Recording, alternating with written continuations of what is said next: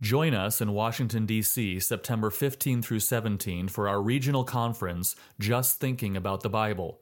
Speakers include Darrell Harrison, Virgil Walker, Steve Lawson, James White, Josh Bice, and Scott Aniel. Two days of the conference will take place at Emanuel Bible Church in Springfield, Virginia, with a special Saturday visit to the Museum of the Bible. Conference registration includes a ticket to the museum. Affordable hotel accommodations are available near the conference venue. For a limited time, we are offering thirty percent off your registration fee. During your checkout, use the code G three J T. Register today at g three men dot org. Articles from G three Ministries.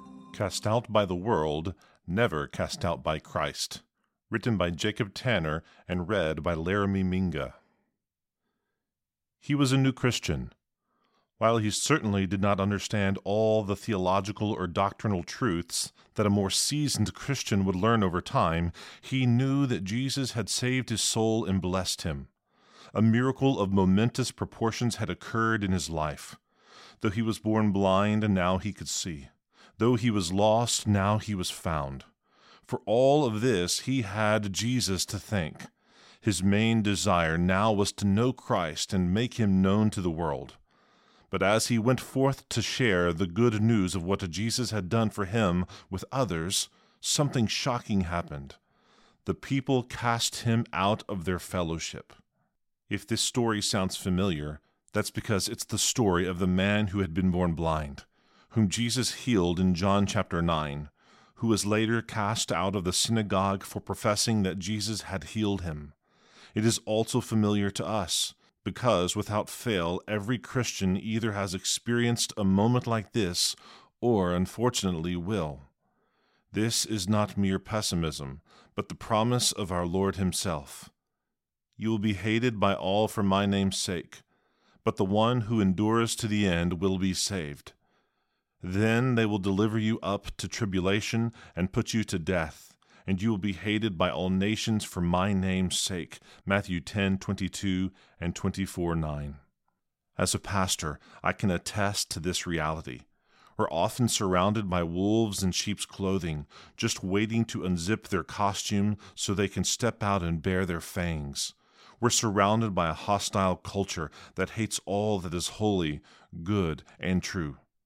Is it any surprise that our allegiance to Christ as Lord leads to the world's hatred of us? What is a Christian to do when these trials and hardships come? Note, it is not a question of what should be done if the Christian suffers rejection and persecution from the world, but what should be done when the Christian suffers rejection and persecution from the world. For both newer Christians and seasoned Christians alike, for those infants in the faith and those mature in the faith, this is an important question. Thankfully, the Word of God both instructs and encourages on this front in many places, and especially in John nine. When we first meet the man born blind, he is begging outside of the synagogue. He is not only blind, but destitute and dead in sin. But Jesus looks upon him and shows this poor man mercy and grace. He heals his eyes and saves his soul. This is an amazing act of mercy and grace, and the man cannot help but go and share the good news with others. We who have experienced the grace of God must do the same. The now-seeing man, however, is not met with the cheerful joy and acceptance he may have expected. Instead, the Pharisees don't believe him, threaten his parents, tell him to deny Jesus, and finally cast him out of the synagogue for professing Jesus. Despite their threatening him, the man could not help but give a verbal confession of the truth. In John nine twenty-five, he confessed, "One thing I do know, that though I was blind, now I see." What an incredible testimony. Then, in verses thirty through thirty-three, the man explains how Jesus is the perfect, sinless, heaven-sent, virgin-born Son of the living God. Verse thirty-four is the kicker, though. He's been healed by Jesus, saved, and his life has changed. Things are really looking up, but his confession of Jesus leads directly to his being cast out of the synagogue. Today, Christians must expect this, endure this, and speak the truth all the same. The Apostle Paul promised persecution for godliness in Second Timothy three twelve when he wrote, "Indeed, all who desire to live a godly life in Christ Jesus will be persecuted." Frankly, the Christian who never experiences any sort of persecution from the world should be concerned, for godliness may be great gain with the Lord, but will inevitably lead to clashes within the culture. One of the great encouragements afforded to the Christian is that Jesus sees, hears, and knows all. No sooner is the man cast out of the synagogue than Jesus makes his own way to comfort him. Jesus heard that they had cast him out, and having found him, he said, "Do you believe in the Son of Man?" John nine thirty-five. We serve a Savior who does not delay in tenderly calling for his sheep. He is in no danger of missing any injustice done to us in our lives, nor is he capable of turning a blind eye to what occurs. He not only invites us to rest in him by casting our cares and burdens upon him, but he immediately comes to our aid when we most need him.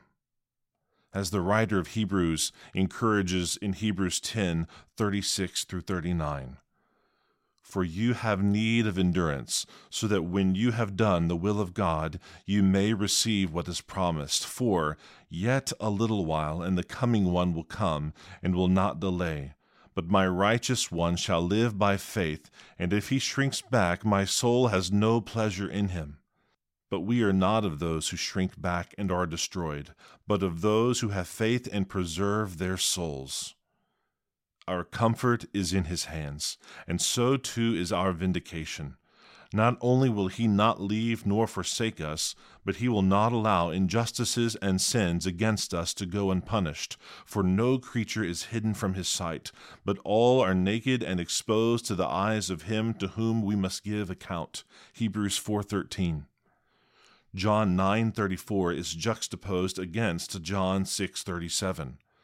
Of the Pharisees we read, "And they cast him out." But of Christ we read, "All that the Father gives me will come to me, and whoever comes to me I will never cast out." What Christ offers the sinner is an eternal communion. What the world offers is only temporal and fleeting. Should the world cast us out for our faith in Christ, we have lost nothing. Let the world do its worst. Gladly accept this world's injustices, discriminations, persecutions, vitriol, and hatred, for then we know that we have been counted worthy to share in the sufferings and afflictions of Jesus. If we have Christ, we can have confidence and boldness in our declarations of truth. Find both your comfort and courage in Christ. We do not need cowardly Christians today, afraid of the world's rejection. We need courageous Christians who know their Savior and hope in his promises. Furthermore, if we have Jesus, we can rest in his strong hands, knowing that he not only will never cast us out, but nothing can pluck us from his hands. We may be cast out by the world, but Christ will never cast out his own.